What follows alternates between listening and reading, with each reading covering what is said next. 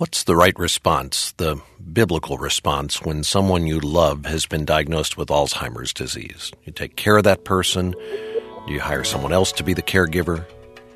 For Dr. Robertson McQuilkin, the decision was simple. He chose to take care of his wife, Muriel. He realized it was his responsibility, not a responsibility that his children should bear.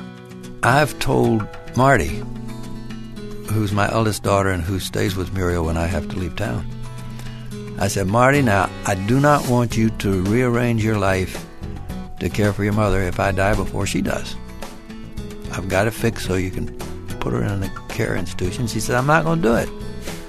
God put me here to take care of her. And I said, Marty, I really want all of the children to go on with their life, and mom won't know anything, so just she said, Well, Dad, when you're dead, you won't have any say, will you?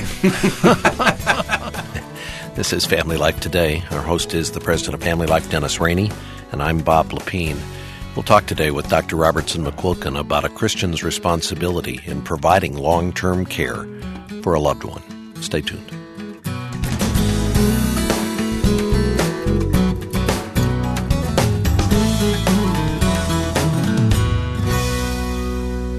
Welcome to Family Life Today. Thanks for joining us as uh, we have been reflecting this week on an interview that we actually recorded uh, nine years ago, Dennis, with Dr. Robertson McQuilkin, the former president of the Columbia International University and Seminary, who stepped down in 1990 to care for his wife Muriel after she had been diagnosed with Alzheimer's disease.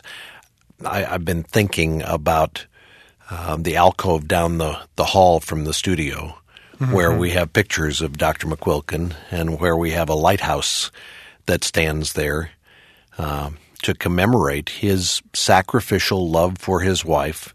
And we've had the opportunity over the years to honor a number of people who have demonstrated that same kind of sacrificial love and give them an award that bears his name. Right. And that lighthouse, Bob, uh, that's down in the, the hall from here stands on a 50 pound chunk of polished granite. And we picked out that granite because of its hardness, toughness, weight, and just the sheer mass that it represents. Because uh, the story we've been listening to uh, all week here is is a story of uh, a light being set on a hill. It's the love of Christ being demonstrated between a husband and his wife when his wife couldn't care for him uh, couldn't speak with him, couldn't connect with him uh, emotionally and spiritually. And, um, you know, we have a lot of privileges here on Family Life today. And, and when we get a chance to tell a story that exalts Jesus Christ, that, that talks practically about a tough situation where uh, a husband fulfills his promise and his pledge to care for his wife, uh, Bob, it just doesn't get any better than that. And that's why we created that award for Dr. McQuilkin. And as you mentioned, we've had, had a chance to give it to a half a dozen other people and honor them for uh, toughness and their commitment and, and really keeping their covenant. That's what marriage is all about. Mm-hmm.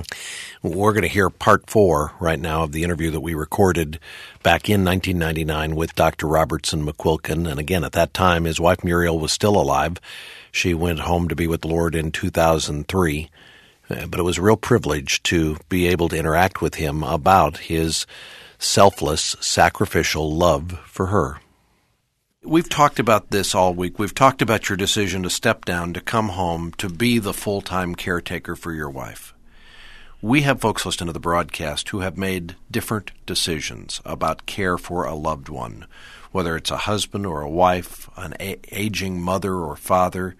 They have uh, chosen to bring in professional help or to provide for full time care in a nursing facility. Do you think that's wrong for somebody to make that choice? Of course not. My the touchstone for me is what is best for her.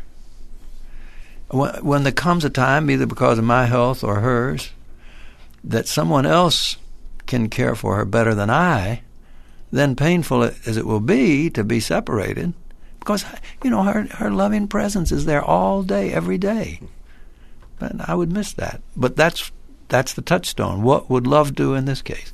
For example, if the if the roles were reversed, Muriel couldn't lift me. Mm-hmm. She couldn't put me in a wheelchair. She'd hang on as long as she could, but uh, roles are different. Came in a time in life when I could do it. Mm-hmm. So, no, it's not. In fact, this is just a story.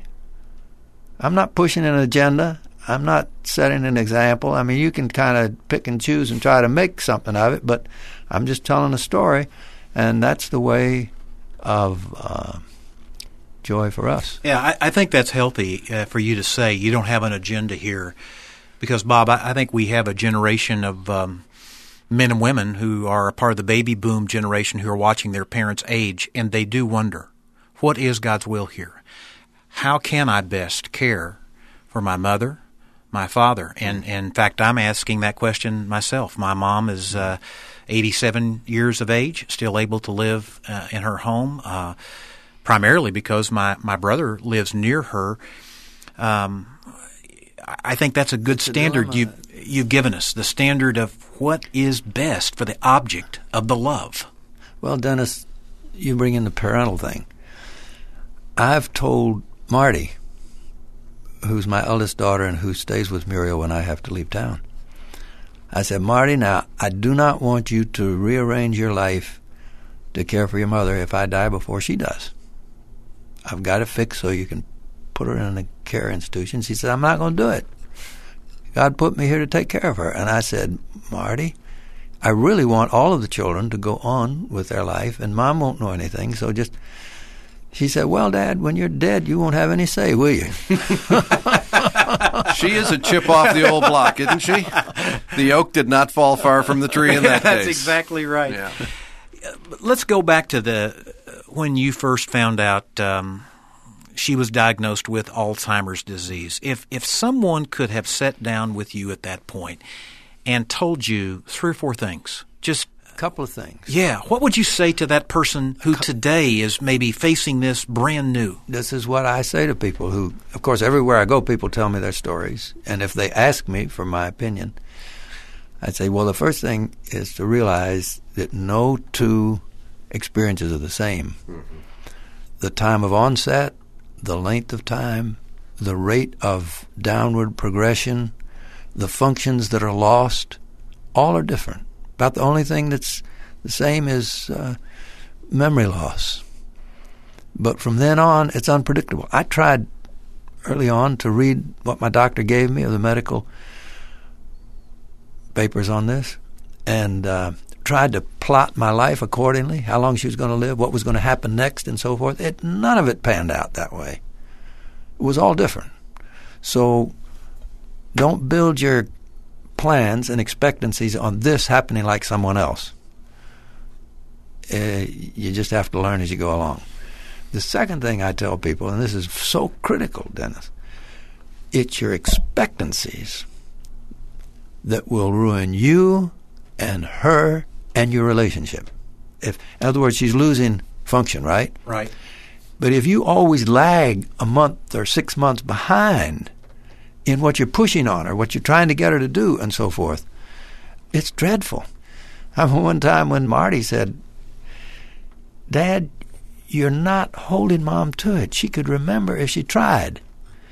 And I said, honey, she can't. And when Marty came to that position where she recognized that Muriel can't, that she wants to, but she can't, she came to such peace and overflowing love in that relationship. So, uh, expectancies.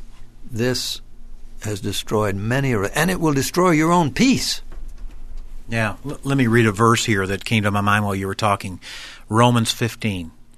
Now, we who are strong ought to bear the weaknesses of those without strength and not just please ourselves. Amen. Now, and you think about what he's saying, Bob. Mm-hmm. It's no different in a new marriage. There, there are couples who start out who don't have the, the capability. They can't. They are unable. And what he has come to is he's come to the point of embracing Muriel's limitations, her weaknesses. And you're strong. Be strong in faith. and hold them. Yeah. You said on an earlier broadcast that you made the decision when you received the diagnosis not to pursue experimental procedures, protocols, vitamins, trips to Mexico, getting rid of the aluminum in the house, all of the things you'd read about or heard about. Why not? Why not see if there's maybe something out there that could prolong the interaction? I think it's an individual choice. I have friends with other illnesses as well who have spent the last years of their life, which they should have been savoring, running here, traveling there, getting hopes up on this, getting hopes up on that, make cancer, whatever. And in the end, wasn't any different from others. And that's where I'm coming from. Other people have other backgrounds where they're coming from. But for me, that's where I'm coming from. And I'm saying, I just don't have to spend the rest of my life tracking down everything. So the medical people in my world, I said, I'll just go along with what they have to say. You know, you haven't you haven't had to face what some people have to face with a prolonged illness where there are respirators or where there are feeding tubes or where there's care that uh, goes beyond what you're able to provide today for Muriel. If that day were to come, do you know what you'd do? Oh, yes. Uh, Muriel and I agreed many decades ago that when we come to that last descent to the grave and God is calling us home, we pledged to one another that we would not use what is called heroic means. Mm-hmm. She's on no code as far as the hospital is concerned. Uh, no resuscitation, mm-hmm. n- no artificial means to sustain life. So, yes, but it might not come in that kind of a package. I was uh, interviewing a talk show host on the West Coast. It's supposed to be about another book on ethics, which I had written, and uh, but he just read an article in Christianity Today telling part of my story, and that's what he wanted to talk about. So all of a sudden, he said, "Open line." I didn't know it was an open line show. and this lady came on, and pretty aggressively, she says, "Why don't you let her go?" And I said, uh, "What do you mean, let her go?" And he, she said, "Well, do you feed her?" And I said, "Yes." She says, "Well, why don't you quit?" She'd be a lot better off with Jesus. So I'd never do that, would I? I don't know. I wouldn't do it just like that. But several years ago, I read that the next stage for Muriel will be that she forgets how to swallow and we'll have to put a stomach peg in. Well, uh, I asked my doctor, who loves us dearly, his personal friend, and he said, "Well, of course you'd put in a stomach peg. That is to feed, put food directly into her stomach." He says, "Simple procedure, no problem." Well, I had this real pagan medical professor who lived down the street from us, and I thought he might have a different slant, so I asked him, and he said, "Well, of course you'd put it in." Hmm. So here I am wrestling with it. What will I do in the next stage? Well, I, is that part of heroic? It's not very heroic. Five minute outpatient uh, uh, operation. And so, what do I do? Well, I have a theologian nephew, internationally known. He came to see me, and right in the middle of the conversation about some theological issue, he said, Robertson, Uncle Robertson, you should not put a peg in Muriel. Now, he was speaking from a theological point of view. You shouldn't do that. He said, Why don't you call Bob, which was his brother, who's a very skilled surgeon, a distant state? So I emailed Bob, and the answer came back immediately Of course, you should put in a peg.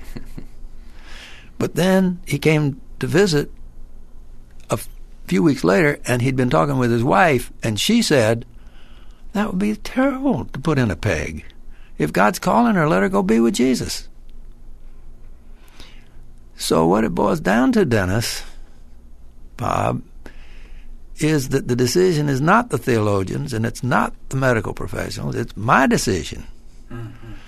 And what am I going to do? I don't spend a lot of time thinking about it. But when I do, it's a dilemma, I don't know the answer. Knowing me, I just may put in the peg. But what I'm saying is God has provided the wisdom for each choice until now, and I'm just going to trust Him to guide me at that time. Folks who are regular caregivers to Alzheimer's patients are encouraged to have time out of the house once a week, twice a week, when somebody else watches your wife in this case, and you just get away to clear your head and mm-hmm. take a walk. Do you do that? Well, you see, once again, I don't. If I answer the question truthfully, somebody might take it as a model, and it's not a model. But uh, I've never felt the need of that. Hmm. In fact, when I'm away, I have a longing to be back with her, if anything, as much, if not more, than what it used to be in the olden days. I just like to be there with her. I want to get back to her. However, I'm no judge at it because when I stepped down, I expected to be full time homemaker, nothing else. But she changed enough, and my circumstances changed enough so that I could keep my speaking engagements for two or three years in advance didn't have to cancel any of them, which I thought I was going to cancel them all, because my sister first and now my daughter come and stay when I travel. So I can't judge. I am away quite often mm-hmm. for no more than three days, usually two or three days, and that is a break. So if I say I don't need a break, well, wait a minute, how do I know? You get breaks from time to time. Yeah. One of the things uh, our listeners don't get a chance to see is the facial expression on our guests, and uh, on. Uh, one of the earlier days on the broadcast this week, we called home mm-hmm. uh, while Marty, his daughter, is taking care of Muriel. And I just wish our listeners, Bob, could have seen Robertson's face when Marty answered the phone. The first question that Robertson asked, and he asked it and leaned forward in the microphone, and there was there was I, I can't even explain it, but it was a glow, it was an expectancy. But he asked this question: has she smiled today? And you could tell he had missed that smile. That's true, isn't it? Oh yeah. Yeah. That's that's important to you even now, isn't it? Oh yeah. Because it happens when our eyes connect. Usually it's vacant. But once in a while we connect and she really is looking at you. And if after she starts looking at you she smiles, that's great. And you put the flag out on the front porch to let your neighbors know right. that she smiled today. That's the way it is. it doesn't fly as much as it used to. Hmm. Let me ask you a question. What are you going to do when there's no flag to fly? Hmm. I'll just have to trust the Lord for that day. And it is much less now than it was. But as long as he was, I, I have asked on occasion, Lord, let me keep her a little longer. I really want her. Yeah, in fact, I want to read something to our listeners. This is the, well, it's the, the last page in the book that uh, he's written. It's entitled My Precious. Well, you know what? I'd rather you read it, I think. You wrote it. I think you might be able to read it a little more effectively than how I would read it, Robertson. So, uh, page 85, share it with our listeners. 22 summers ago, Muriel and I began our journey into the twilight. It's midnight now, at least for her. Sometimes I wonder when dawn will break. Even the dread Alzheimer's disease isn't supposed to attack so early and torment so long. Yet, in her silent world, Muriel is so content, so lovable. I sometimes pray, Please, Lord, could you let me keep her a little longer? If Jesus took her home, how I would miss her gentle, sweet presence. Oh, yes, there are times when I get irritated, but not often. It doesn't make sense. Besides, I love to care for her. She's my precious. You know, Robertson, as you're reading that, I was thinking, that's a much better picture of love than anything Hollywood ever created. Ever. That's love right there. Loving someone who really is incapable of loving you back. But you've loved her with the love that God has loved you. And you've cared for her, and you can tell it's the real deal. And uh, I just want to thank you again. I've thanked you uh, almost every day here on the broadcast, but I want to thank you again for making the journey over here. You had to had to travel to get over here and, and to share your story and uh, Muriel's. But thanks for being a great lover of your wife and for being a covenant keeper. And I want to make a promise to you. As long as God enables us, we're going to tell your story at our family life conferences and here on the broadcast. Thank you, Dennis. You have a wonderful gift of affirmation, even if it sometimes borders on, what shall I say? Exaggeration. but I appreciate your affirmation and the honor of being with you on this great program.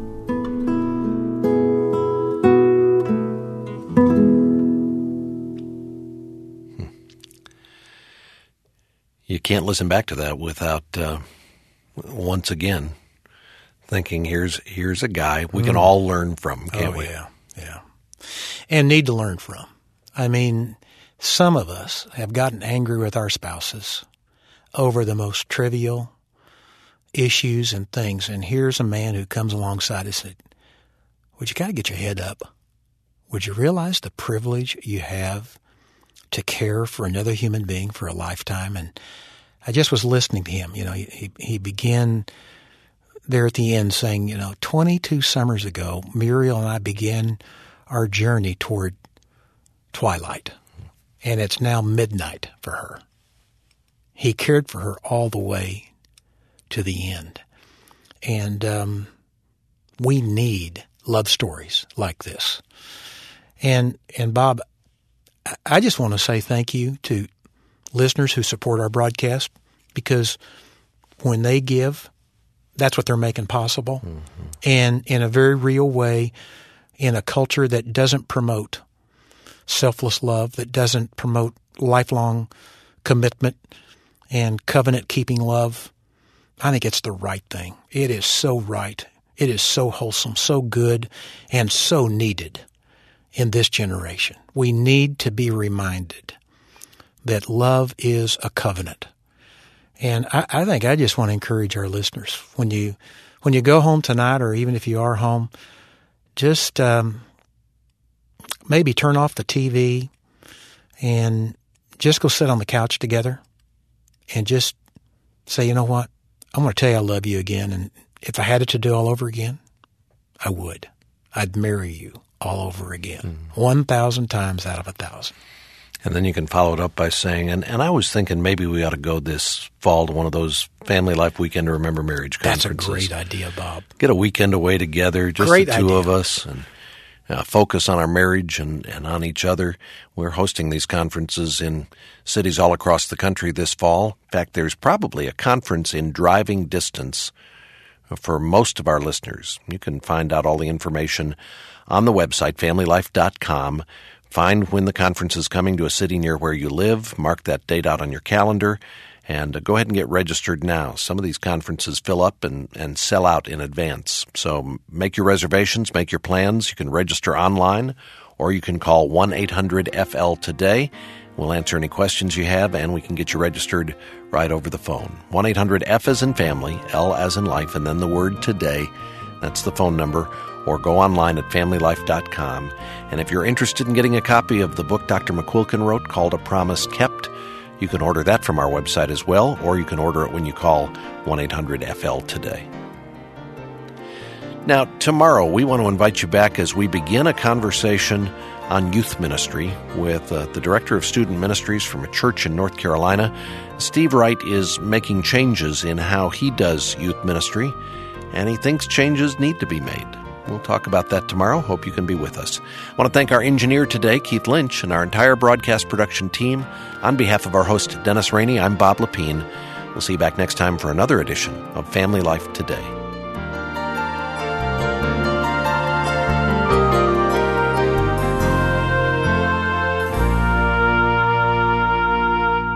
Family Life Today is a production of Family Life of Little Rock, Arkansas. Help for today, hope for tomorrow.